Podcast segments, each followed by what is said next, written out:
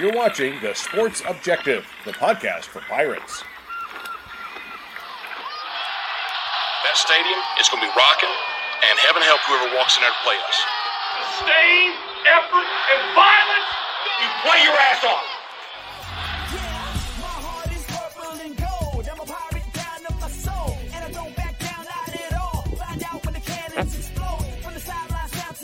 You're watching the Pirate Preview on the Sports Objective. Join us every Tuesday night on YouTube Live as we're joined by beat writers and other media members as we take a look at what lies ahead for the Pirates. Now, here are the guys. Here it is a first down. Pirates. Welcome in to the Pirate Preview here on the Sports Objective. Glad to be with you tonight as we got a big game on Saturday at 4 o'clock on ESPNU and that's East Carolina hosting Marshall. Very special game for obvious reasons. Bubba Rosenbaum, how are you, sir? I'm doing I'm doing well, Dave. Hope you are. I am Matt Semenza, who of course played the linebacker, middle linebacker for the Pirates in the Logan era. Man, how are you? What's up, guys? Just uh, always excited to have the opportunity to play Marshall. This is always a fun game. It's a it's a great rivalry. It's a great matchup. It's a it's a team that you know, I know we have a lot of respect for. And it seems like every time these two teams meet on the field, it's going to overtime or it's coming down to the wire in some way. So looking forward to catching up with Keith tonight. Well, what a special guest. He's been with us uh, really all the way close to the beginning. I believe 19, 2019 uh, was the first time we had him on, but glad to have him back. One of our favorites.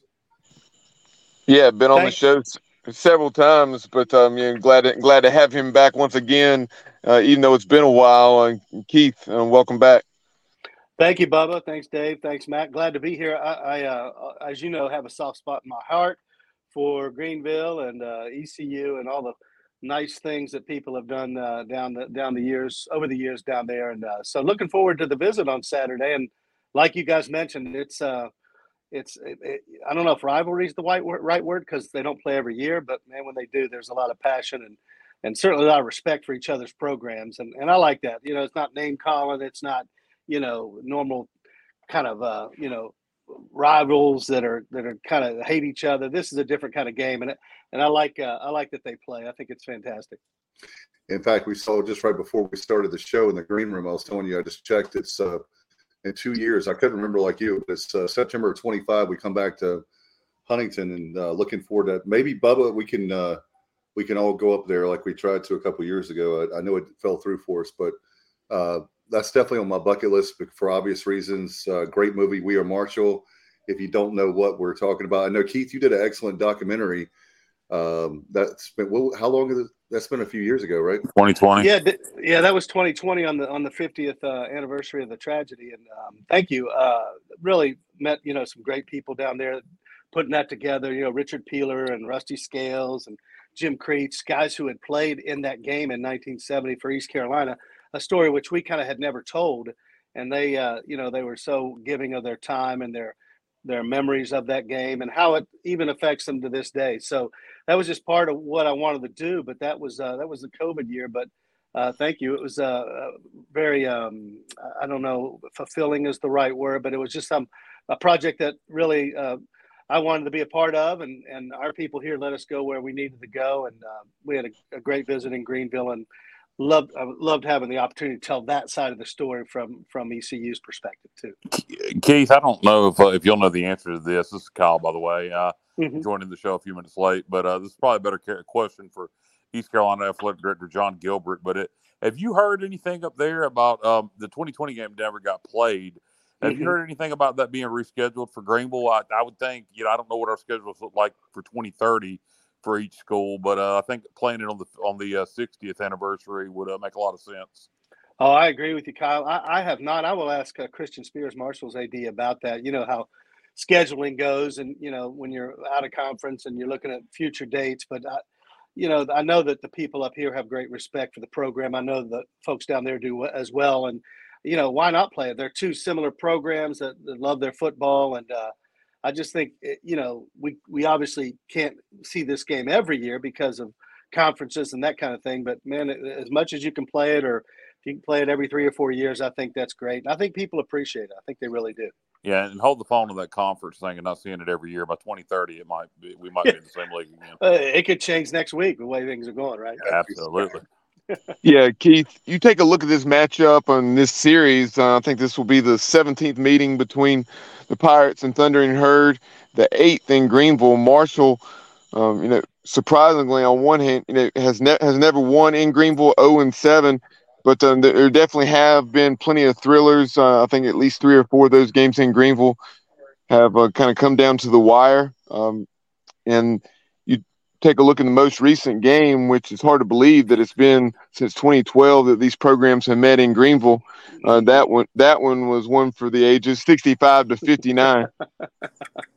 yeah, I remember that one going into overtime and thinking this is this is nuts. And uh, two great offenses, of course, that day. The defense is probably uh, uh, would like to to have a redo on those. But uh, yeah, I, I, just and I think I, I started coming down. I came in, and I believe in 06 when they, you know, the movie was coming out and they dedicated that beautiful plaque there on the uh, visitor side of the stadium. And uh, I have been to the each game since that has been in Greenville, and of course the ones in Huntington, and and you know, I've seen Chris Johnson play, and I remember uh, I remember him up here.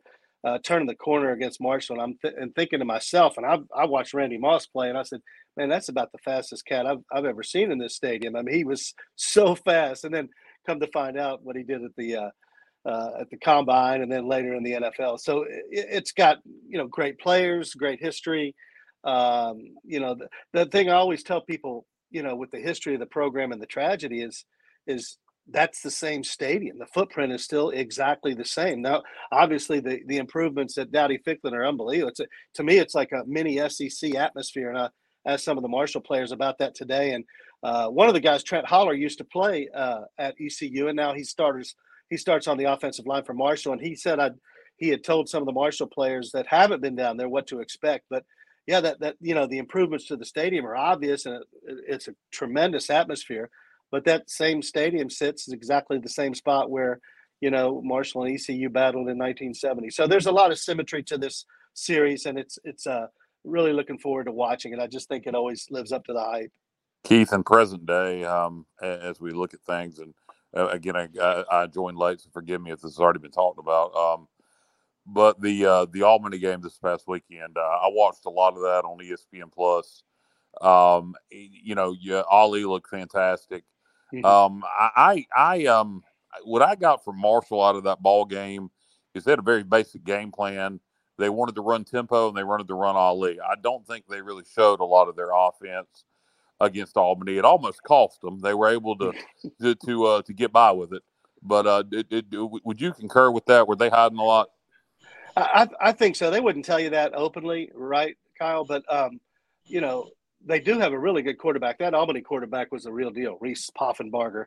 Uh, he can run and he can throw, and they knew that going into the week. But I, yeah, I, I, I, I, saw. I, that that would be my game plan right now. Mason Garcia and Flinn can both run. I'd be doing a lot of zone read against you guys. Yeah, I mean he he got out the gate there a couple of times, and um, and he's effective throwing the ball on the run. But um, you know, in that game, it was kind of weird. The first play from scrimmage, Rasheen Ali went 73 yards. Uh, one of the receivers got a holding call after Ali was 10 yards past him.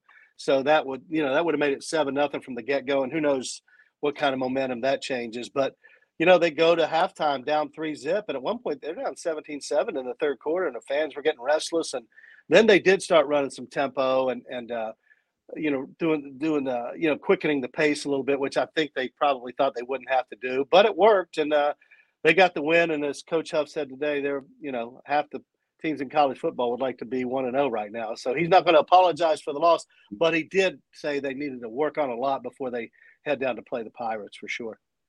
That's something last night on Inside ECU Athletics, you know, which is the name of Mike Houston's weekly mm-hmm. weekly show uh, at Tiebreaker Sports Bar there in Greenville. And Coach Houston certainly uh, thought that uh, you know, that the herd were, was definitely holding some things back and kind of alluding to what Kyle was saying. Yeah, and, and, you know what, Bubba, they have, and Coach Huff has reminded of this of us of this throughout preseason camp and after the game. They've got 40 new players on the roster, so some of that is seeing who meshes where, and you know, making sure everybody's in the right spots, and and that's part of the growing pains when you have new players in the transfer portal and So uh, you know, some of that's to be expected, but again, uh, he understands that they have that same kind of effort Saturday, they will not come out of there with a win. So uh, I think that players, even one of them, even admitted today that they overlooked Albany a little bit. So, you know, when you do that, um, it's a little different than going up to the big house and, and you got to play Michigan on game one as opposed to having Albany in your house. So, yeah, those are two different sets of circumstances. And so we'll see. Uh, it's always fun to see what happens from week one to week two, and we'll see with that uh, on Saturday. Kind of along how was I think I think that's why I found the line so fascinating in this game Mhm, because mhm. I think you have two teams when you really look here who I think both teams underperformed last week. I think both teams were, you know, pretty vanilla on offense and were probably holding things back, um, which always surprises me when coaches do that. But I, I think that's fair to to say here. But you know, I was I was very surprised. You know, initially it was a I want to say it was a pick'em game, and now the line has shifted to Marshall minus three. So I don't know how you, Keith. What were your thoughts on that when you saw that? Was that I saw that Sunday, and I, I just, in fact, I remarked to one of my family members. I said Marshall's favored by a point and a half. That, that did surprise me. Uh, a couple of reasons, and history. You know, the coaches say it never matters, but they haven't won down there. Uh, East Carolina did play Michigan. Uh, the defense obviously held Blake Corum and that running attack, uh, you know, below its expectations. And the fact that Marshall kind of struggled, you know, I, I, that that did surprise me. And I'm, you know, those guys are normally close or dead on, but we'll see on Saturday. I, I think, uh, I think it's going to. I got a feeling, maybe I'm wrong, that it'll be somewhat of a defensive battle, but we'll see. I, I uh, that did shock me too a little bit. Yeah, it's going to be close either way. I mean, I thought it. I thought for sure I could have seen a, a pick'em game or just minus one either way. So Mhm. it's going to be very interesting. Matt, it did open as a pick 'em. It went to it went to minus one and a half in Marshall's favor really fast. Briefly went to minus one East Carolina. Then then it stabilized at minus three Marshall. If you go look at the line history, but I um I, I'm curious what the reaction is up there to the quarterback play. Um, your your, your quarterback uh, started uh, basically the second half, or at least the last third of your season last year. Uh, He Mhm. came out and played against Albany. Um, you, you got the transfer from Rice, also, if I remember right. When Mhm, JT Daniels came in down there. It, it, it is is um, I, I'm sorry, I'm blanking on your quarterback's name right now. Is he Cam Fancher, yeah. is, is he is he solidified as the starter, or is it still up for debate?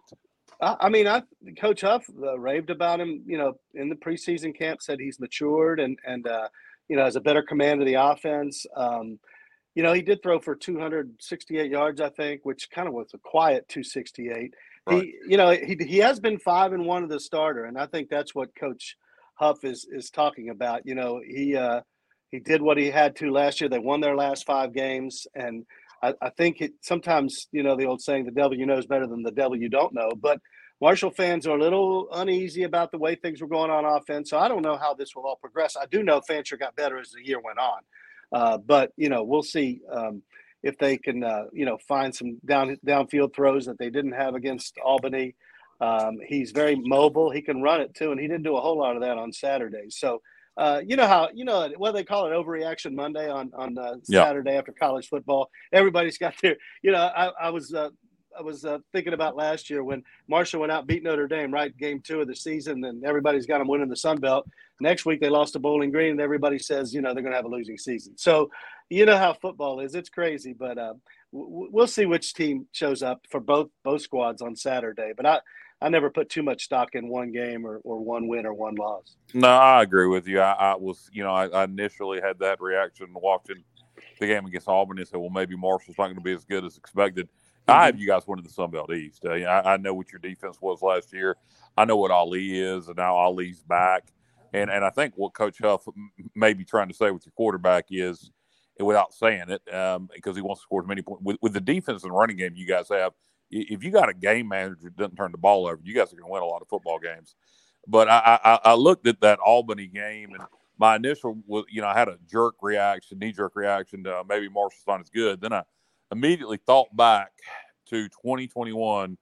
We had just beaten you guys, and then we Uh-huh. had Tulane in two weeks, and in Mhm. between that, we played Charleston Southern, Mm-hmm. and we barely beat Charleston Southern after coming back from 17 down to beat you guys in the fourth, and then came back the following week and beat Tulane by 21. So sometimes those FCF game, FCS games, you can't take much stock into them. Yeah, you know, I, I heard uh, Shedeur Sanders, you know, Deion's son, after the big win they had against uh, TCU the other day at Colorado. Uh, he basically, you know, in front of the media said there's not a whole lot of difference between FCS and FBS. That you know, the skill talent is still pretty good. The depth on the lines of scrimmage is is a little bit different, but you know, it's just the truth. If you you know how football is, if you don't get everybody, you know, rowing in the same direction, I don't care who you're playing, you're you you got a chance to get beat, and especially if your players in the back of their minds aren't 100% fully committed. And that's, I think, the nature of playing a team like that as opposed to you guys going to Michigan and, and playing in the big house. So, yeah, I mean, all that matters. Kids are kids. They're 18, 19, 20 years old. They read the papers, they watch TV, they see what's going on with everybody saying, oh, it's going to be a blowout. And, and sometimes that translates to how they play. And that's just human nature, right or wrong. Coaches say, hey, block out all the outside noise, but that's sometimes impossible to do. So, you know that's just part of the game, which makes every Saturday pretty interesting in this sport. Keith, kind of along the lines of what you were referencing uh, here just a few minutes ago, as far as the type of game this will be. You know, that game two years ago had 80 points. Um, the over under this week is 44 and a half. And I, I definitely, uh, I would not be shocked if um, if we hit the under. Uh, I could I could see this being a you know 21-17 uh, type of game. See yeah, 2009. Yeah, yeah, I, I, think you're right, Bubba. I, um, first of all, neither team has the quarterback they had, you know, two years ago. Uh, yet, anyway, Fancher may be, and, and your guy Garcia may be, and, and, and the backup. But uh, Ahlers, of course, was was all world for you guys for what five years. And Marshall had Grant Wells, a kid who's now at Virginia Tech, and he could fling it around too. So yeah, I, I could absolutely see it being a defensive battle, and and and you know that's fun too because those are yeah, it's just like two heavyweights going at it, and who can outlast whom. So I, I could certainly see a 2017, 21, 17 score, and who knows on who's on what side of it. But I agree with you, Bubba. Yeah, I, I referenced 2009. What I meant was 2008 uh, in hmm. Greenville. That game went to to it was either overtime or double overtime. And I think it was 17 7 when it went to 17 17 mm-hmm. when it went into mm-hmm. overtime, mm-hmm. if I remember correctly. Yeah. Yeah. So, yeah, it, it's it's going to be interesting. It really will. I mean, yes. Michigan, you game, you scored three, but that's Michigan, and Marshall scores what 17 against Albany. We'll see if the if the offenses can get on track a little bit. Game winner by Ben Hartman in that one. Yeah, that's right. Correct. Yep. That's right. Yeah, an overtime game winner. How, how many fans you guys uh, expecting to send down from Huntington? You guys normally have a good turnout in Greenville. Uh, you know, in the Sun Belt now, so you guys, your fans get to travel a lot more. So uh, maybe not as as anxious to get to Greenville as in years past when it was back in Conference USA. It was the only realistic road game. Uh, but yeah. now you guys have Boone, Norfolk, you know, Harrisonburg. Mm-hmm. So, uh, mm-hmm. do you expect a good crowd from Marshall and Greenville? You know, I think there'll be a pretty decent turnout. You know, one thing about a lot of Marshall alumni, they live down there, so you don't have to bring them all from Huntington. You know, they there are a lot of alumni that live in the southeast and, and live. Is, you know, is Charlotte the, the biggest alumni base for Marshall? It's one of them, and heck, I got five or six of friends that live down there, maybe more than that. I got family down there too. So, uh, yeah, there's a lot of there are a lot of people down there in Carolina and and beyond. You know, even in South Carolina and, and Georgia and so I, I, think there should be a good a, a, good turnout. And I tell people all the time, and I, I really mean this. I feel like that uh, being having been in SEC stadiums, when that place gets rocking, it, it, feels like a mini SEC atmosphere. And I I say if you get a chance to go down there, go. It's a, it's a great town and a great stadium, great atmosphere. So we had a comment um, from from some of our viewers, um, Johnny Gardner as well as Johnny Robertson. We'll go to Johnny Gardner first. He just said during the today's uh, press conference and player interviews that Trent Holler's name definitely came up uh, multiple times. And then um, he said this is always a good matchup, as, as we've referenced. Uh, and then Johnny Robertson said that against Albany Marshall, definitely used the bubble screen very effectively, and that uh, Albany played very well but missed too many tackles. Yeah, both those Johnnies are right, guys. And and uh, to the first question, uh, in fact, we asked Trent about the game two years ago, which remember Marshall was at what 38-21 I think in the fourth quarter and ECU ends up 42-38 with the win And uh, uh, one no one of Marshall's other players, Owen Porter, he's a, one of the great defensive players. He said, "Yeah, Trent reminds us of that game all the time and laughs." So Trent, he he was all ECU that game, and now he's all Marshall this game. So he'll have some mixed emotions. But yeah, I mean, everybody remembers that game two years ago. That was Coach Huff's first year, and I know, and, and if you get him to uh, say it honestly, that he th- he knows that they kind of kudos to ECU for the comeback. But remember, they didn't cover an onside kick, and there were couple of things that happened that maybe would have turned it their way. But I know that one he still he still remembers in the back of his mind that game. Yeah, Owen Daffer, the old uh, the old dribble middle uh, onside mm-hmm. kick re- re- recovered by kick. recovered by the kicker. That's hard to do. I don't care. You know how that football's shaped. If you could do that, you could probably make a lot of money on onside kicks because that was perfect. I went from in the span of about 10 minutes in that game, fellas. I went from wanting to fire the AD, the whole coaching staff, bench the quarterback, fire the university president to give Mike Houston a raise in the span of uh, that was one of the crazier endings I think I've ever seen.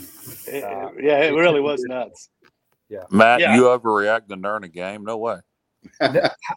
You'd be surprised, right, Kyle? I mean, Yeah, you know, shocking, shocking. Yeah, You're allowed to do that, right? yeah, yeah, The I'm only just a game I little obsessive with it. Yeah. I was gonna say the only game I remember being a blowout was the 2013 game in Huntington where uh, Marshall. It was Marshall's day. I remember. Oh, that was their game of the year too. Dave. They uh, they uh, if I recall, they had a losing record that year. And no, they, uh, 20, 2013, No, we were playing each other for the East Division. yeah. Oh, that ga- okay. There was another game. It was uh, it would have been prior to that. Uh, when You're thinking of Snyder the was coaching 07. Mark- Yeah, I think Yeah. you're thinking Yes. of You guys beat us like twenty six to seven. Yeah, and that was we, like the we were going up to win, win. the East, and Marshall Yeah. was not very good, and y'all No. just destroyed us. That that's the one. Yeah, yeah. It's, it's funny how the, the games have gone, and like we said earlier, it's so many different ways to win and lose, and different plots and subplots. But that's what makes it fun. You, you never really kind of know what you're going to get. Four overtime games in the history of the series: the GMAC Four. Bowl, 2008, 2011, and 2012. So I- I'm I'm calling for it now. I'm calling for overtime this weekend. So you all like this story. Byron Leftwich was back in town a couple weeks ago with Chad Pennington, and they were at a fundraiser, and I, I was emceeing the event. And of course, Byron was the quarterback against David Garrard that day at the GMAC Bowl. Still to this day, the wildest football game I've ever seen in person. I remember And, you know, about that. Yeah, it's yeah. and I I'm no not not to not to to uh, go on bad memories for Pirates fans, but it, you know it was 38 to eight at halftime, and the way that thing ended, 64-61 double overtime was crazy, crazy, crazy. I uh, Steve Logan said that they'll put on his grave. He scored 61 and he lost. God bless him. They had that shot of him with his head in his hands, and I thought, oh man, get off that shot. That man does not need that. And uh, and the crazy thing, we had Leonard Henry who was averaging like he was a monster. eight, nine, ten, eight, Just nine, hand ten him yards a damn carry. ball, Quit throwing it. Hey, I remember at halftime thinking like if the only the only way they could possibly get back in this is a couple of defensive scores. I didn't, of course, I wasn't, you know, omni- omniscient and thinking they were going to do it. And they had two pick sixes, and and really that's the only way they got back in. And if you just hand the ball off, there weren't there weren't enough possessions then to win that game with a comeback if they just handed it off. You know, Exactly. oh, that was that was crazy. Too pass happy. Yeah, then- yeah. And, and then I don't think one thing a lot of people forget about that game is in, in all the craziness, you guys would have beat us in regulation. You missed your extra point. That's the only reason it went to overtime. Uh, oh yeah, and they had an equally difficult shot at Bob Pruitt after that missed extra point. He looked like he was going to shoot himself. You know, it was Yep. like, oh my god. So yeah, that was, were, that thing was, and and if I remember, uh, heck, half the fans that, that were there for Marshall and Mobile went home. They went, to, I don't know, the Mardi Gras or whatever to enjoy the streets because they were done. They thought it was over. And then, can you imagine leaving that game and then find out later on they won, and then you, you then you don't tell anybody you left. You just lie and say, "Oh, I was there." You know. Yeah, they had that that game. I remember being at my parents' house, and at halftime, my mom said, "Why are you staying up? They're up thirty points, thirty-eight. I said, "Mom, I'm an East Carolina fan. I've seen some crazy things, so maybe it's my fault, but I really uh, that game, I was, I was like, I can't believe that down thirty points and Marshall came back. You know, Well, we had done that really the whole second half of the year, and, and Oh, yeah. almost we had almost blown the Cincinnati game and the TCU game, and um, I, I'm trying to remember one of those two games came down to a field goal that either TCU Cincinnati. Cincy. Okay, they missed it at the end. Yeah, because Cincinnati, it looked like it, it looked like it was going to split it, but it just came up a couple yards short. Yeah, so that we almost done it against TCU and Cincy. We jumped out big on them, and then they came back, and then we we, we, we did it we, we did it one more time against Marshall, and uh, it finally bit us.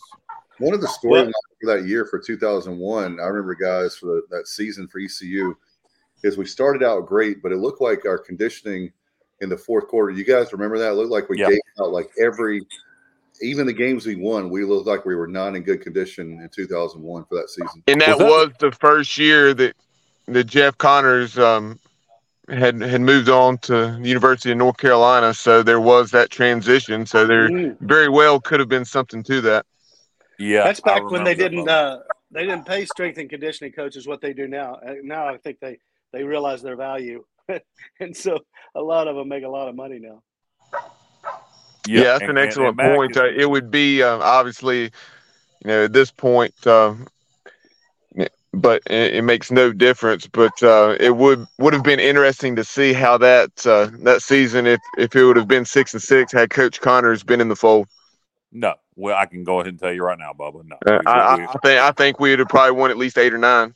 I agree with you 100. percent And you know, I Jeff Connors and Matt can tell you all about Jeff Connors. He was a hell of a strength and conditioning coach, uh, particularly in the Logan under the Logan day, and, and he did a good job in a rough. And I don't like the way things ended with Jeff Connors and Ruffin McNeill, but uh, Connors did way more good at ECU than he ever did bad.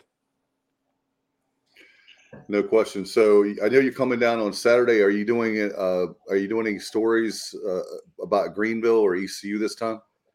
I don't know if I'll have time, Dave, because we're gonna uh, because of our high school schedule on Friday. I'm, I'm gonna just get up early with my guy, and we're gonna head down in the morning. So I, I'm I won't have enough time. And the way the game is situated, uh, what we're gonna do is send back first half highlights for our six o'clock sports, which will be about halftime, you know, five thirty or so, and then uh, do some post game and, and send that back for the ten and the eleven. So it'll be a it'll be a quick turnaround, um, but I, I will enjoy all of Greenville that it has to offer in the little bit of time I'm there for sure. No doubt. We're looking forward to it. I tell you what, uh, we need to do whatever we can to extend the series because after, like Kyle said, we have the game in 25 at Huntington. Maybe we play that game. Uh, we've got plenty. By the way, I checked. Uh, I, I thought I was right, but 25, 26, there's a whole bunch of openings uh, that we have available. So uh, I don't know about the Marshall side of things, but East Carolina has uh, holes, shall we say. And uh, it's not I easy. thought we were pretty full until 28. No, we've got a hole in 25, 26.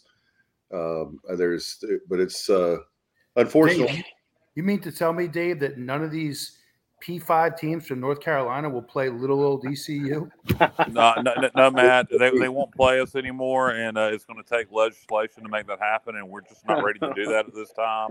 Yeah, and uh, yeah, so we're just going to cow. We're just going to cow ta- cower down to them and uh, and say it's okay. Yeah, Oh, 25. how about Virginia Tech, Kyle? Will they play us? Uh, Virginia Tech. Uh, well, you know what? They might. They got. An, I don't think that AD's still there now. Um, uh, or maybe he is. Uh, if he, uh, but let me tell for Yeah, pretty what- sure Wh- Whit Babcock is still there. Well, he's horrible. He's freaking horrible. Uh, they, look, look at the state of their football program, and um, you yeah, just keep keep on enjoying playing Old Dominion instead of us. Um, that's fine. Hey guys, they, they come to I don't know if Huntington this picked up year. on the uh, two weeks after there. this. Yeah, I got it. I, it's easy to see. uh, yeah, uh, Tech actually comes to Huntington in two uh, two weeks after Saturday, and uh, the Oh the- God, I wish it was next weekend. That way, maybe you'd be looking ahead. yeah, the plot twist is Tech starting quarterback is Grant Wells, who of course was at Marshall when Oh. uh, you got two years ago. So there, there's a whole lot of side stories going on with that one too. Yeah, that's Go a, herd in that one.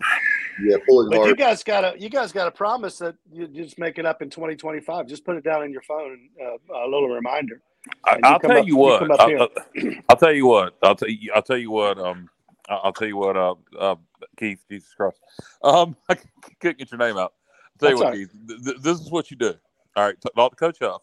I got Y'all you. go ahead. You, you go ahead. Don't worry about this game this weekend. Just play Okay. play play vanilla like you did against Auburn, and um and, and and save everything for Virginia For Tech. Let me Virginia tell you- Tech. Yeah, let me tell you something. That one right there. If you beat the Hokies in Huntington, what you do in Greenville ain't going to matter. And, and, for, and, I say that with all kidding, but it's the truth too. Uh, if you beat the Hokies in Huntington, it won't matter what happens in Greenville. Virginia Tech, we had a rivalry, but it was friendly. It was nothing there. But after what went down in 2018, it's become like, and now that they won't, they took every game off the schedule we had uh, with wow. Them. Well, yeah, you had two that. idiots, Dave. You had you had Whit Babcock. We had three idiots. Well, you had two idiots. So Compher was gone by that point, I guess. But you, you had you had two idiots. You had Whit Babcock and you had Cecil Staton and our chancellor at the time. And so you, you had you had two idiots making decisions and uh, sue me. sue me exactly is, is what our genius is what our genius uh, chancellor Cecil Staton told Whit Babcock when we canceled the game. And truth be told, eh, the reason we canceled that game, it, it, they can use the Hurricanes as excuse, but the truth be told, because Scottie Montgomery sucked and he wanted to get out of the game, and Cecil Staton let him. But you know, it, it is what it is. But Whit Babcock shouldn't have punished the whole university and athletic department and use that as a reason to quit playing East Carolina. But anyway, Man, that's, that's not your too, fault, Keith. It makes too much sense. So I, am with you guys. I mean, uh, the more I see this crazy, diabolical conference realignment, it's like, man, the more times you can just play somebody and maybe take a bus ride or at least a short right. flight, just do it. I mean, uh, fans love it it makes more sense for the athletes. Just you know, just do it. They sometimes we overthink this thing. I think.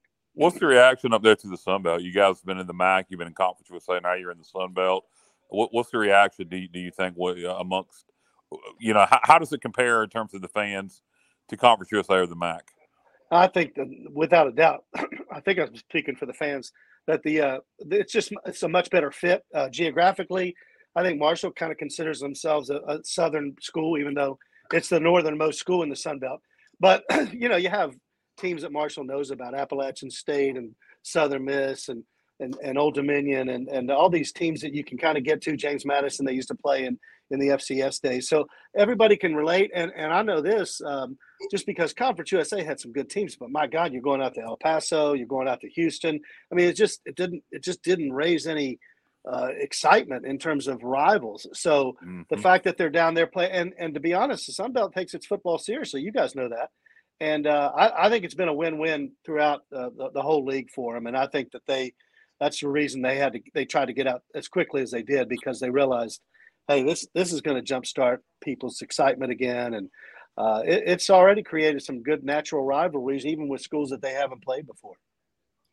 Well, hopefully we can get uh, most definitely uh, series beyond, uh, like we talked about for you guys, and um, I'm looking forward to it. Excitement is uh, definitely when we got.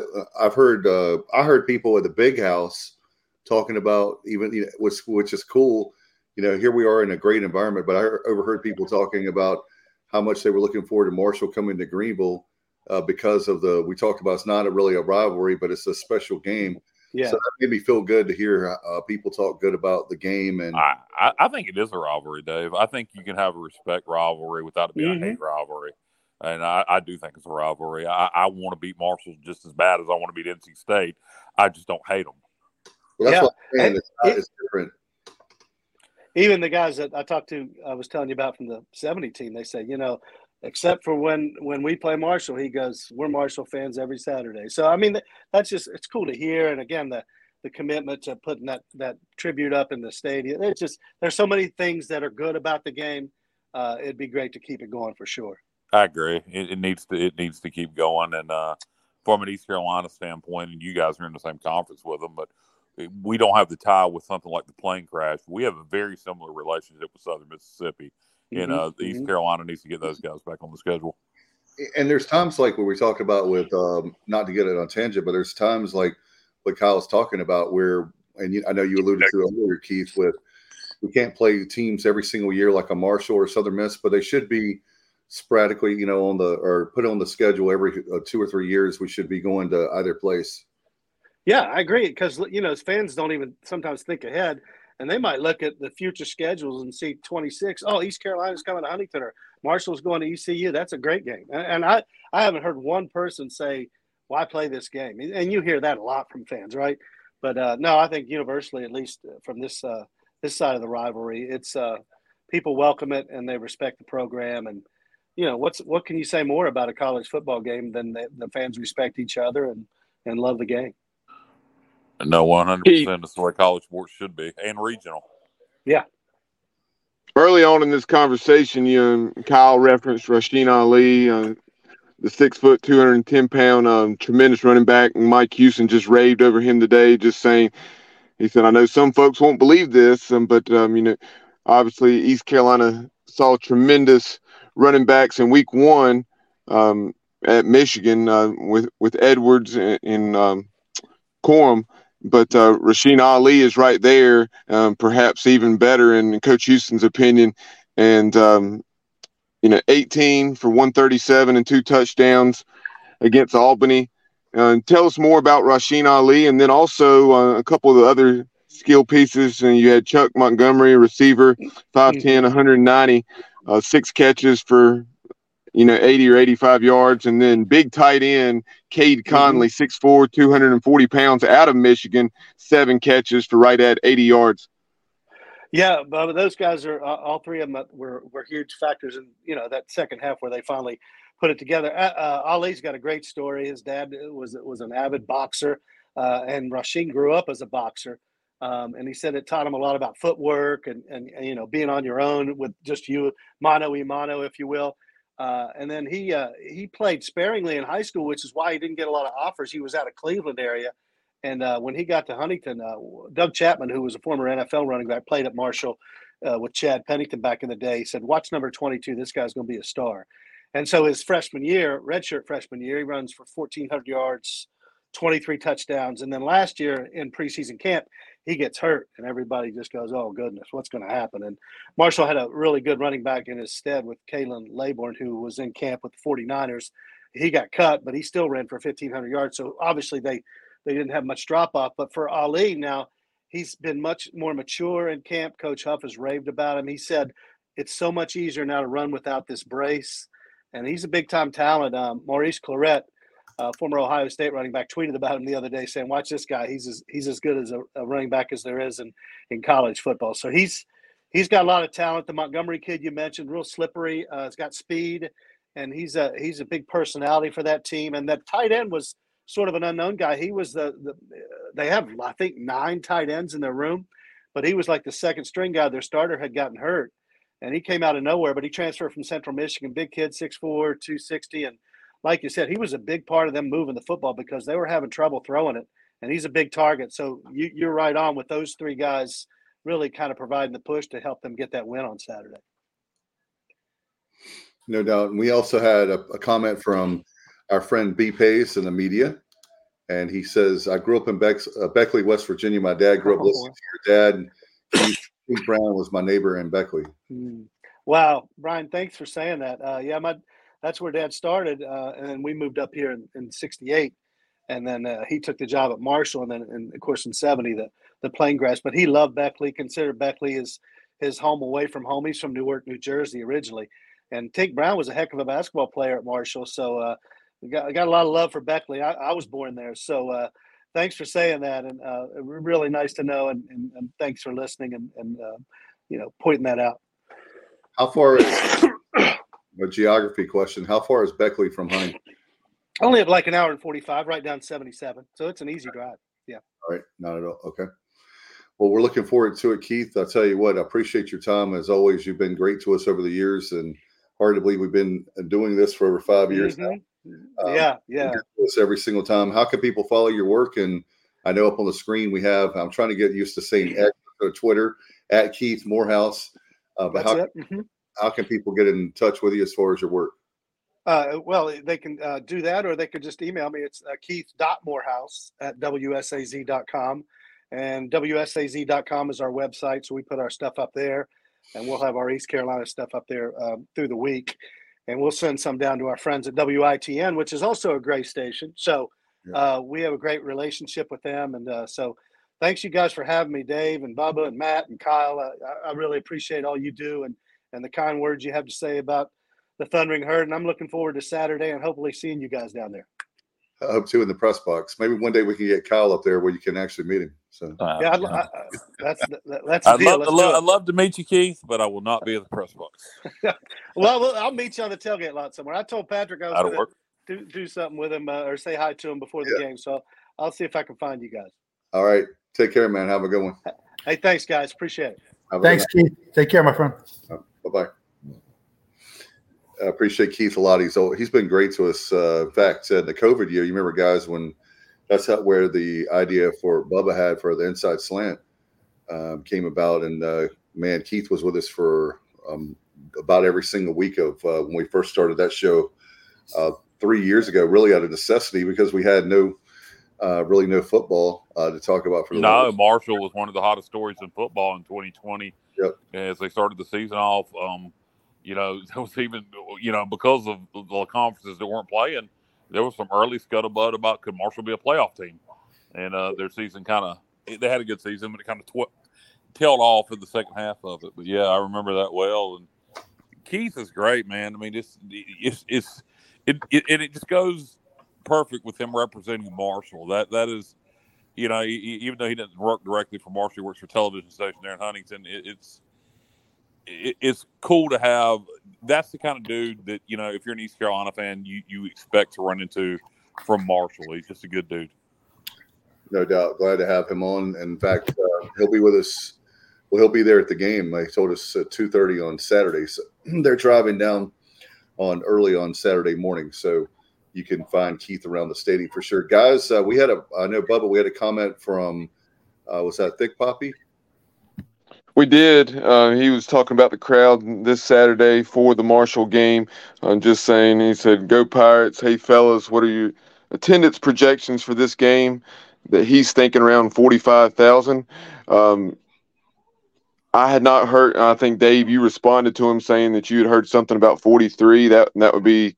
That would be great. And, you know, Coach Houston kind of challenging Pirate Nation today at his weekly press conference, saying, "Hey, this is the home opener. Um, you know, we have an excellent football team, um, excellent regional opponent in Marshall. No reason we shouldn't have a full stadium. Um, my guess would be uh, I was thinking, you know, 41, 42,000, somewhere, somewhere in there. Uh, if we get to 45 or, or more, great. Yeah, I'm with you, Bubba. I think it'll be 42, 43, maybe as many as 45 if the weather's good. There's a 40% to a 50% chance of rain. If that goes down, or you know goes away altogether. If it doesn't go up, I think we'll get over 40. If that rain chance hangs around or goes up, then I think it'll be somewhere in the 30s. But uh, you know what? I would unless it's a freaking monsoon. It's going to be warm, guys. A little bit of rain will feel good. Just, just come to the game, wear a poncho, and enjoy the game. Makes No doubt. Yeah, anything under 43 would, for me, be a disappointment personally. Yeah, and that's another thing, by the way, guys. No doubt. I'm good. Is that, no is that Mike Houston, Bubba? It wasn't intended to be, but uh, but yes, it, it could. Uh, uh, we we said it enough uh, jokingly, but yes, I guess it kind it kind of was that. Yeah, no, I and I will say this, and, and I don't I don't mean I want this or think it's okay, but I do really. If it if it's gonna rain, we won't crack forty thousand. I would be shocked, unfortunately.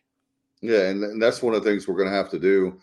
Um, people keep talking about conference realignment and and all the different uh, you know the big conferences they want to be in. Well, it's kind of hard to be in a big conference if you can't sell at your stadium or get anywhere. Really, it is. Well, for yeah, sure hell didn't hurt SMU or yeah, I know by SMU, but as far but we what I'm saying is we need to have every yeah, it's one of our strengths. We can't make our media market bigger. Yep. So we need How more people. Pirates? How about those Mike Houston with a uh, a cameo tonight. Thanks, Coach. Either that or Bubba has Tourette's. oh my gosh! And here's a, a, question from Elliot. He's asking, "Hey Dave, what happened to Marty on the sidelines? I listened to the game Saturday, didn't hear him. Did he leave ECU? Thanks." Uh, Marty Fuhrer, uh, the, for many many years, was a sideline reporter. He and Jeff Charles were extremely close, and my uh, my guess, I don't know this 100, um, percent but losing Jeff was a really big deal, obviously, to a lot of us. And I think it was his choice not to come back. I don't think that he was not invited um, back.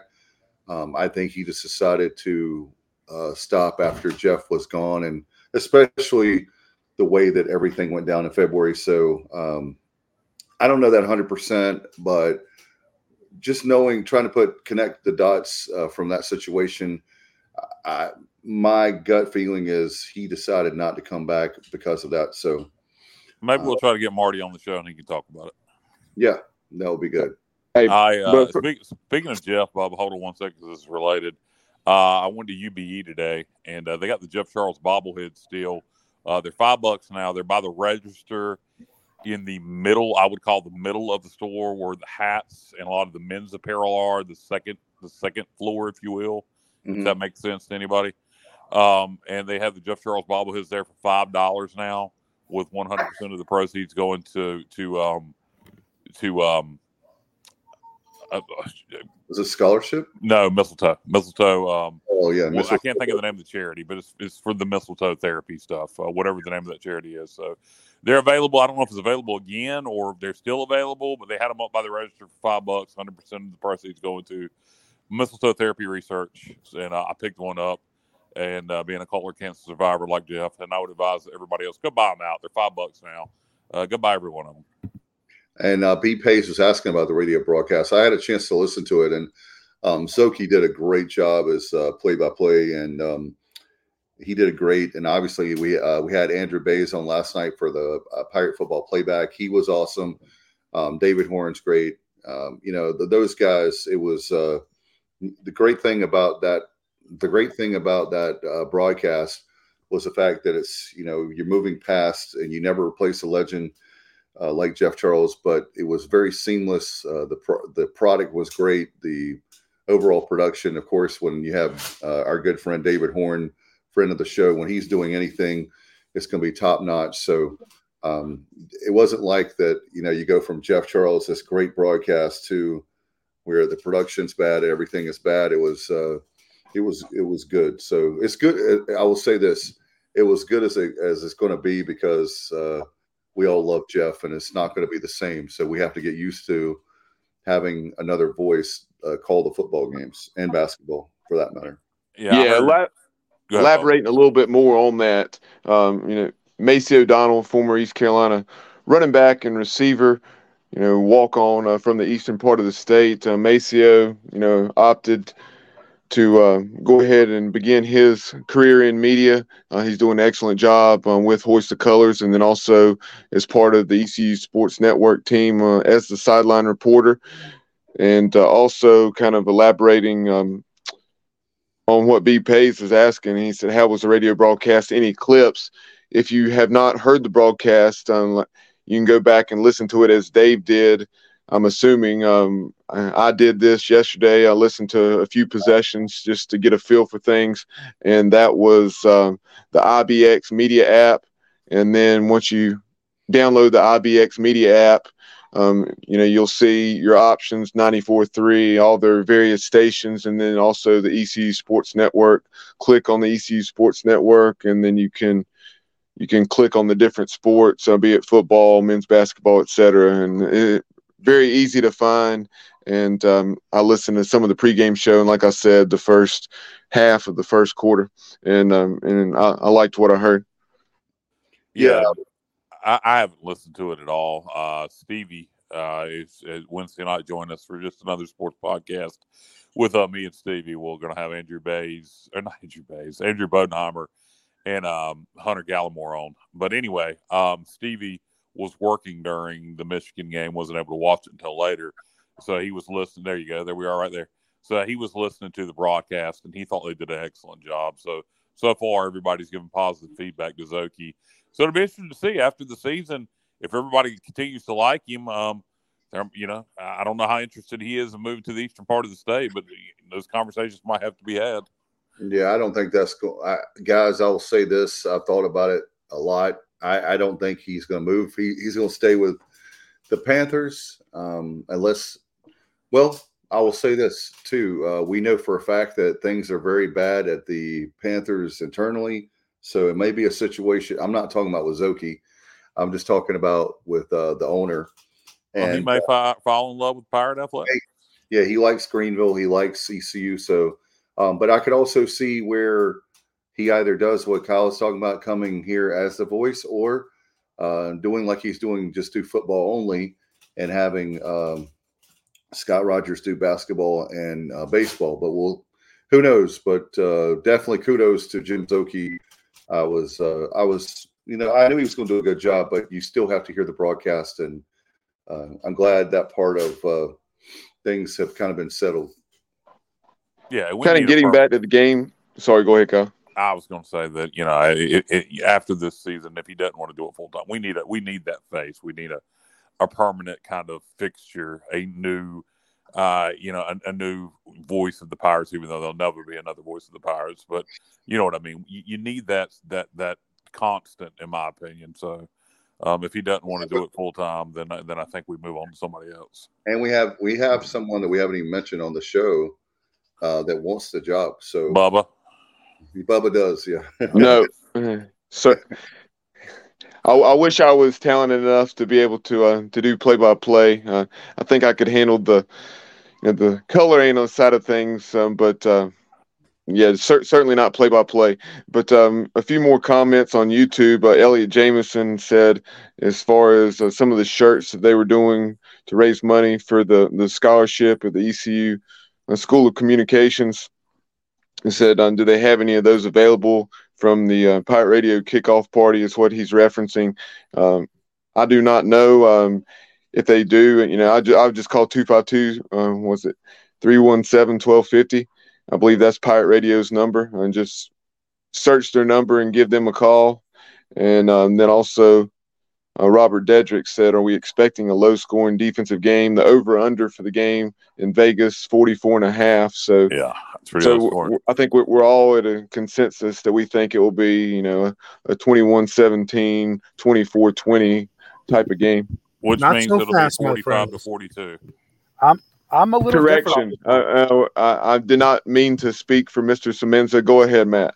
Thank you, B. Rosen. I uh, I'm a little different on this one. I think, Uh, you know, this is just one theory that I have. You saw two offenses last week that underperformed. You know, we know we have talent at East Carolina. Things obviously didn't come together up in Michigan like we had hoped for. I think watching Marshall, they picked up their offense in the second half.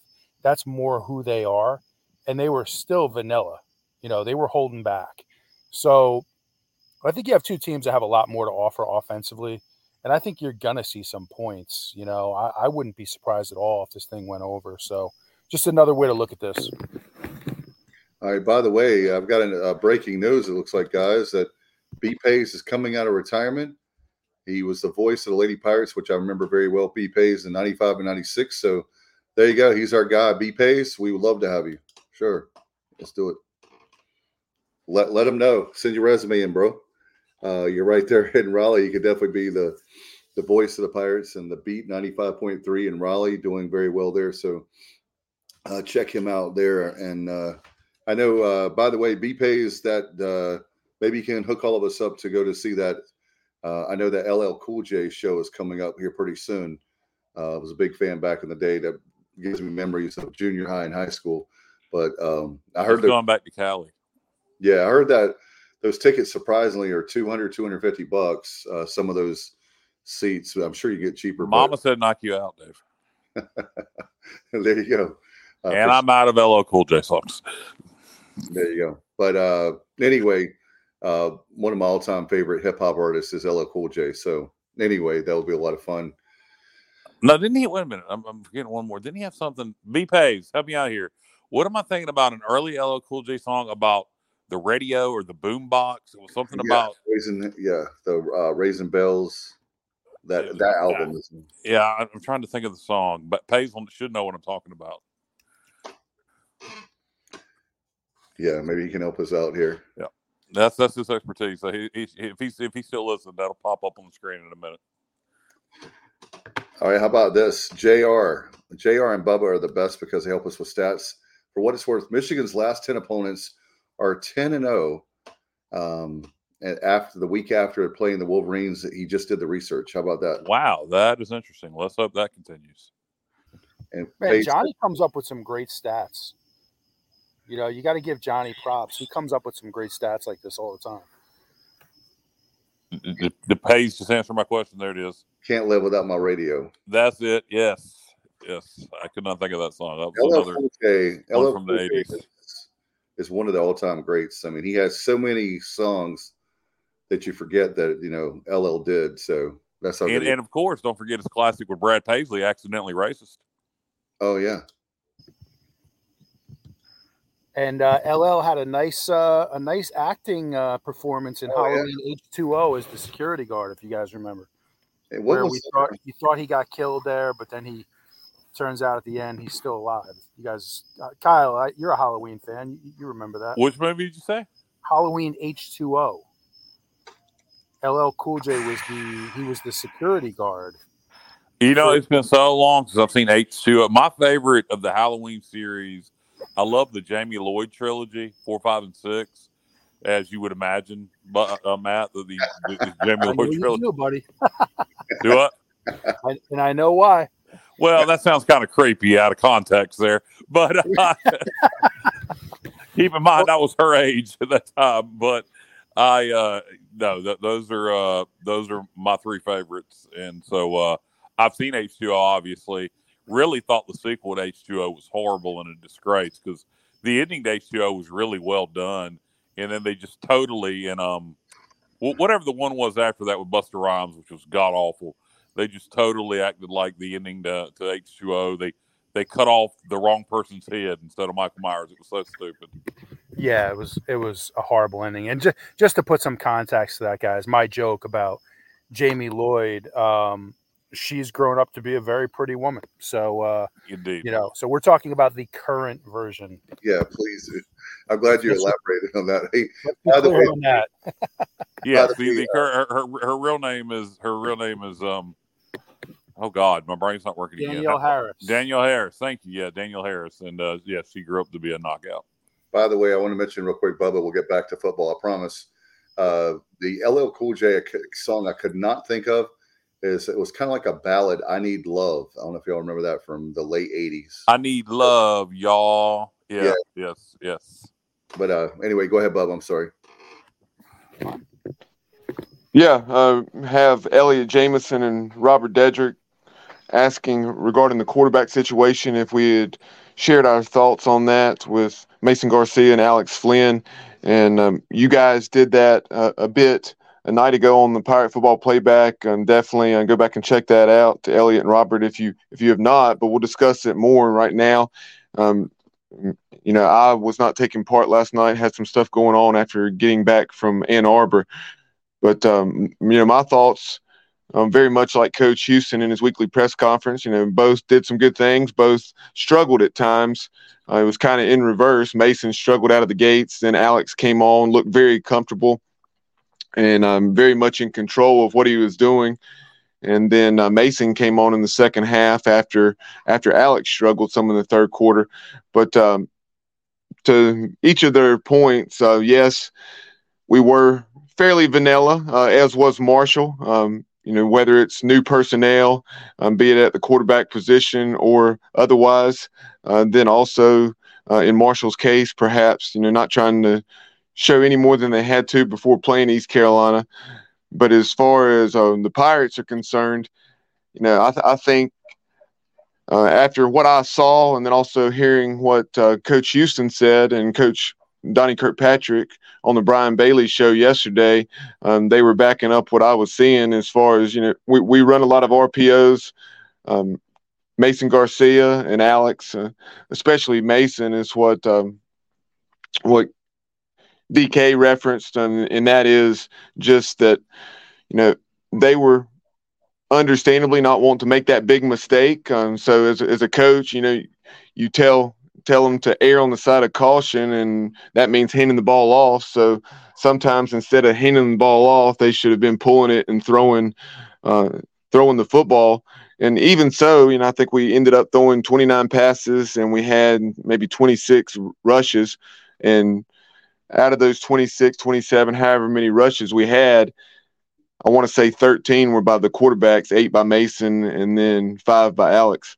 So, um, so, so we weren't quite as conservative as the you know the average fan may have thought, just because they were handing the ball off when they could have pulled it and thrown it. Let me ask you, everybody, a question here. Um, the, the, you, you're going to play them both against Marshall, most likely. Um, you started Mason against against Michigan. Flinn came off the bench, maybe had a chance to watch some things. With the dynamic of a player as Mason is, if you start Flinn with with the idea that you tell Mason you're going to go in third series, whatever, you let him sit there and watch a couple series, and, and, and he gets to see some things, and he comes in off the ju- off the bench off the bench maybe all juiced up now because maybe he feels a little bit like even even though he split time, he didn't get the start. Would, would you do that maybe this game and, and see how it worked with Mason coming off the bench, or would you would you go ahead and start him and, and, and then rotate Flinn in, or does it matter? I personally think it's harder to come off the bench. I really do. I mean that that's my feeling on it.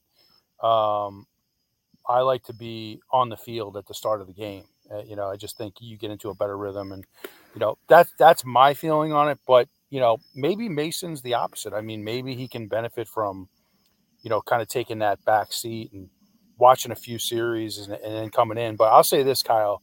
One thing I would do, regardless whether he starts or he doesn't start, I would call the game to his strengths and use that, utilize that uh, that strong arm of his, pump the ball downfield, pump the ball horizontally to wide receiver screens, and try to get him in a good rhythm either, either way. Yeah, I was I was going to say that uh, my thing is my my take on it would be that I think that it was a lot of nerves. Your first game truly as a starter, and you start no excuses. You start in the big house, but I, I'm going to be curious to see guys. My curiosity would be, you know, Matt, you talk about it all the time, and I know Bubba would say the same thing. You improve the most probably game from one game one to game two, but the first to second week. But I'm curious to see how does Mason Garcia react to what I would argue is more of an even game um, versus a game that you know that you're a huge underdog in. That's my thing. How and it's a home your first home game, so it's not the intimidation of playing in the big house or on the road. Bobby, you so, are a quarterback. Um, do you think there can be any benefit from sitting and watching a couple series and coming off the bench versus starting, or are you in the boat with Matt where you'd rather be starting no matter what? There's certainly no substitute for getting out there and actually executing the offense, but at the same time, there definitely is a benefit to it uh, because, um, you know, that was something that uh, the coach Logan did pretty frequently. Uh, you know, he would uh, he would have you know, be it the, the David Garrard and Bobby Weaver situation in 98 when David Garrard was a redshirt freshman, or um, the situation, you know, where, you know, you bring Danny Gonzalez in for a series here and there um, to, to allow Marcus Crandall to see it from the sideline, or, you know, he, he would do the same thing with uh, Richard Alston and David Garrard. So I definitely think there's some benefit to it. you know, whether it's allowing the, the starter to, to see it uh, from a different perspective or because that um, backup, um, number two, uh, brings something else to the table, um, much like the, the case was with Rob Kass and Patrick Pinkney. And uh, you referenced a good recall on your part yesterday, Kyle, as far as that. you know that system was mainly used um, between Pinkney and Kass in 2007, but it but in 2008 when Patrick Pinkney uh, was not performing well at all in a home game uh, what ended up being a 30 to 10 win against Memphis. The Pirates may not uh, even win that game, much less by three touchdowns, had it not been for Rob Kass coming off the bench and uh, having the hot hand.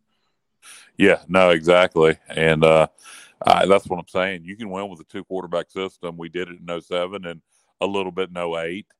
And, uh, you know, and, and, and, and back, uh, you mentioned Bobby Weaver and David Garrard. Before Bobby got hurt, and we were using that two quarterback system, we were five and one. So if done if done correctly, it look hey, we'll even go more recently. 2015, if people would have left Ruffin alone and quit bugging him about starting James Summers, and they would have just kept starting Blake Kemp and bringing Summers in off the bench, I, yep. I think Ruffin doesn't get fired at the end of that year, Amen. despite despite what uh what old shithead wanted.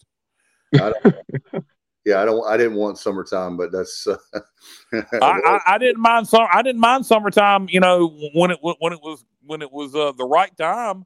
Uh, you know, I, I one of the one of the smartest calls I ever heard from the fifth quarter was by an old man from Virginia. I don't remember his name. It was during that whole situation, and people were calling in saying, They better start James Summers next week. They better, this was after the SMU game when he came in off the bench and brought us back. And, you know, Virginia Tech than SMU. And uh, an old man called in and said, I I wouldn't start James Summers and Clip or whoever asked him why.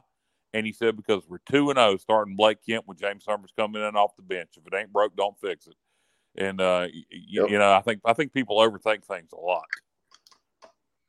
Something else of note um, in today's weekly press conference, Mike Houston. Um, uh, I thought of this because of a, a, comment that was made, you know, from um, Brad Williams. and He was talking about running the ball. We we didn't run the ball all that much, and we didn't have very much success. I, that four yards, or you know, right at four yards per carry. I want to say it maybe was upper threes, but that that was a little misleading. You had you had um, a nice run or two by Garcia and Alex Flinn, and then you had that 16 yarder by Rahjai Harris, where he really delivered a blow on the sideline um, at the end of that run.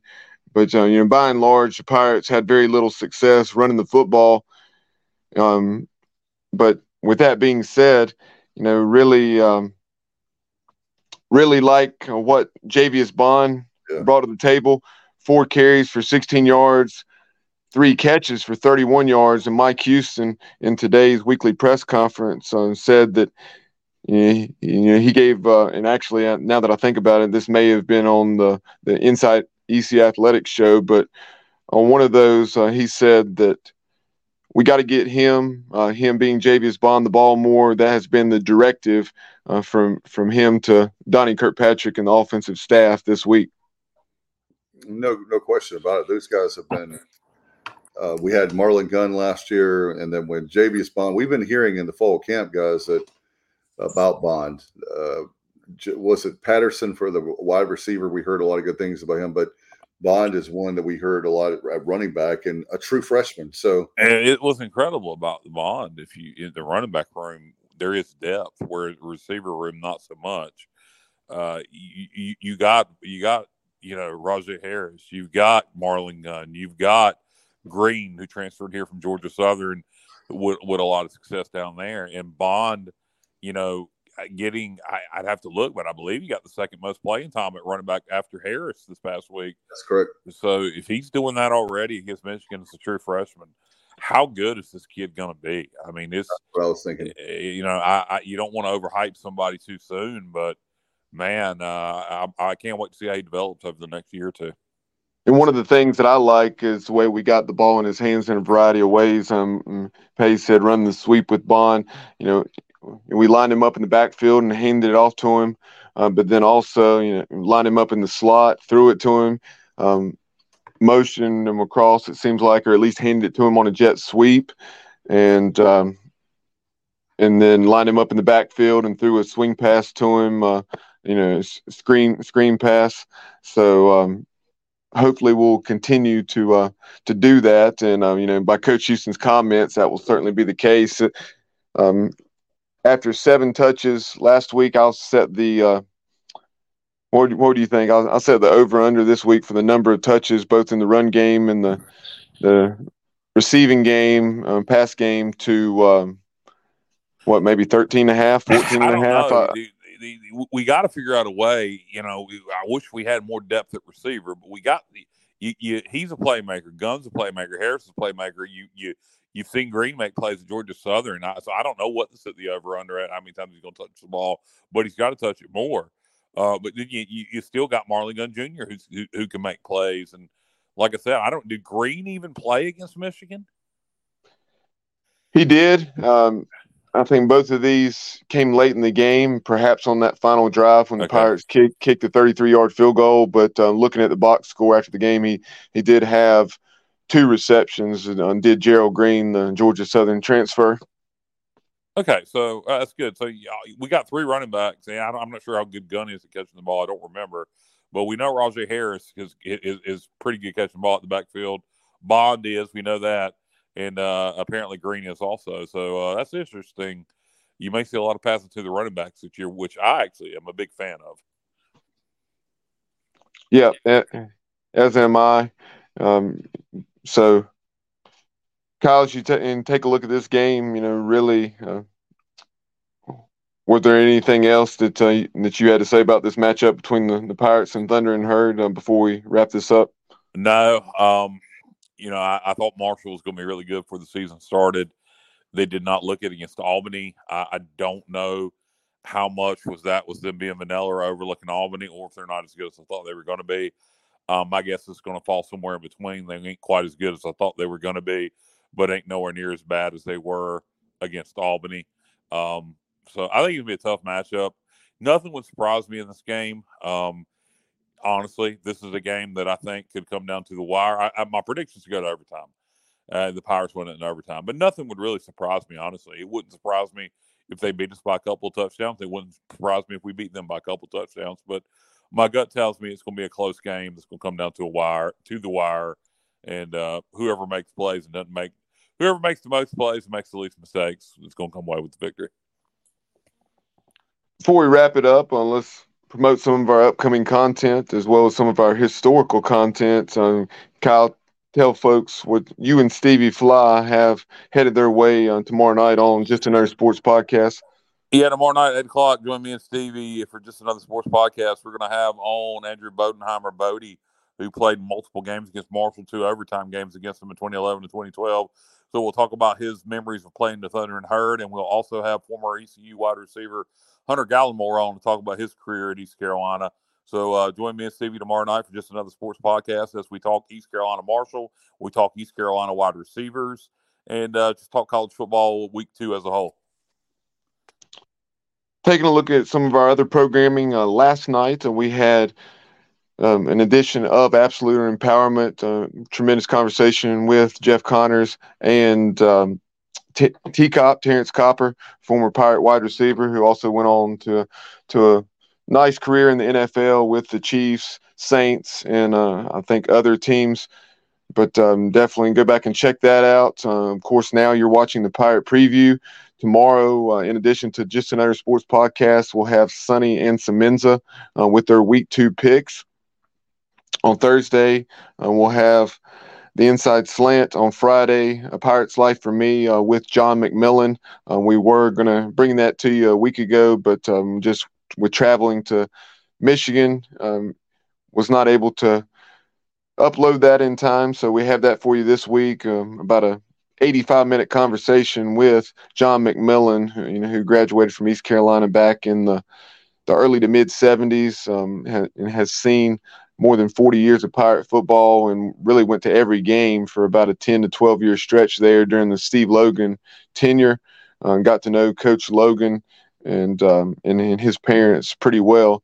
Um, sights and sounds, and we'll have sights and sounds from around Dowdy Ficklen Stadium for the Marshall game, of course, but we also have sights and sounds from Ann Arbor, from around Michigan Stadium. Go back and check that out. And then Sunday night, we'll have the Pirate football playback as we talk about what has taken place between the Pirates and Thundering Herd on Saturday afternoon, four o'clock kickoff on ESPNU.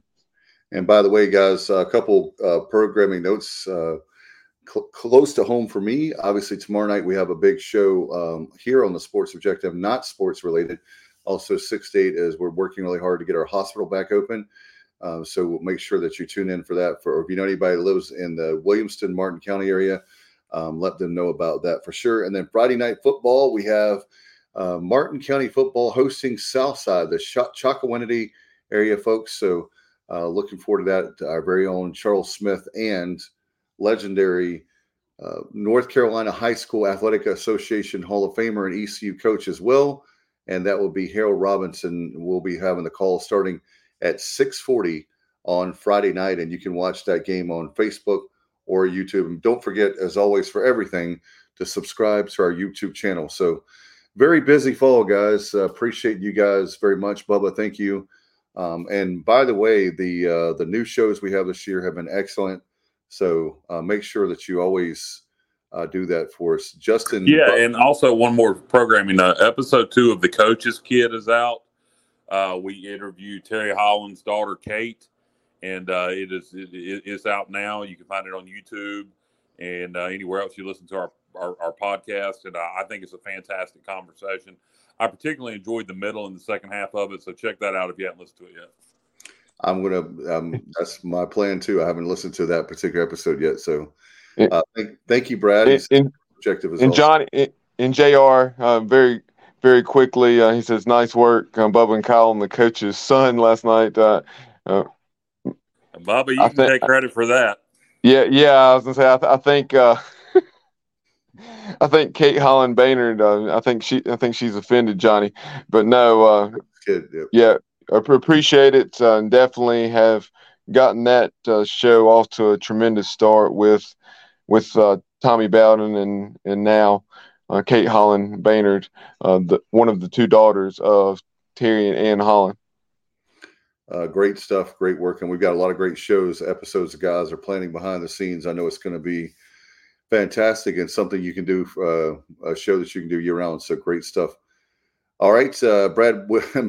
Brad Williams says Modelo time is near. Uh, you go enjoy those Modelo's, uh, Brad. And uh, guys, uh, do you have anything? Yeah, that's kind of an inside joke, Dave. Um, directed directed to my dad. Oh, okay. I didn't. Uh, I'm learning something here. Inside joke there. Uh, by the way, we have a tailgate and we got some great food from Porky's Backyard Barbecue. So stop by and see us on Saturday. Kyle, I hope you can and Bubba, y'all can stop by. We're gonna have uh, wings, barbecue. I think even some sausage dogs too. I, I really love their sausage dogs. So stop by and see us. We'd love to have you. We're at near the practice field, uh, towards the Ward Sports Medicine Building, that end of the practice field, if you will. Um, so come by and see us. Tell them your space. I believe it's 41 off the top of my head. Um, but it's uh, it's like I said, it's towards the end of uh, it's the practice field end near the Ward Sports Medicine Building. Closer to that is where our tailgate spot is. Yeah, but between where the teams dropped off for the Pirate Walk and uh, in Ward. Yeah, exactly. So that end, it's not the baseball end of uh, with the premium lot. It's closer to Ward. Uh, so I, I, believe it's off the top of my head, forty-one. But we'll uh, check that out, guys. Uh, I know that we've been going a little bit long, but I appreciate uh, certainly Keith and uh, Matt had to run, unfortunately, but I appreciate Matt. Do you guys? I, I know. Uh, are we going to wait on predictions for the game? We're going to do that on Thursday night. Yeah, we'll do that on Thursday. Okay, for the inside slant. All right, just want to double check that. Uh, by the way, and uh, Hall of Famer from Pirate Radio, Monica Keefe. Monica, thank you so much. You're a Hall of Famer along with Kyle. Appreciate your insights every week on the. As a matter of fact, I was driving back on listening to the fifth quarter after the game on Saturday, and it was really cool. I told my mom, I said, "This is uh, really cool that you can listen to the fifth quarter. We got such a long road ahead of us to get back to home in Williamston, north of Greenville, but it was nice to have uh, the fifth quarter. It made me feel like I was at home. Uh, as corny as that may sound, driving home. It was good company, company for sure on the road. All right, guys. Uh, do you have any final thoughts before we get out of here? Not a thing. Just ready for Saturday.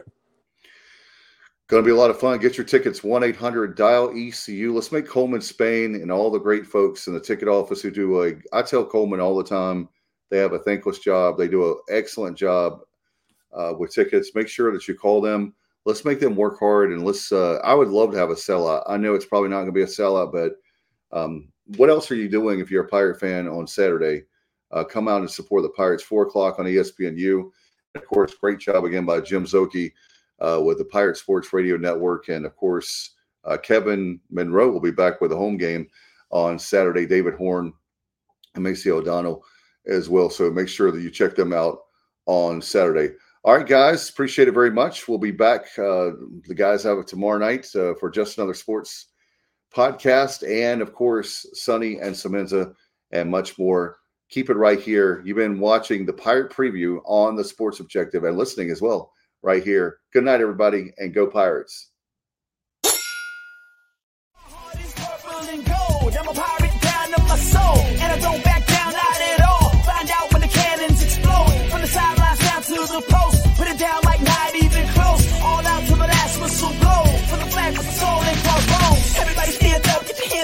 team that we got they back. This is our time. Everyone, nine copy that. Everybody gonna see us go bananas. Scream loud, but don't hold back. Every foot, every yard, every first down, every touchdown with the cannons blast. Get it on, get it all, get the wave going like a hurricane, y'all.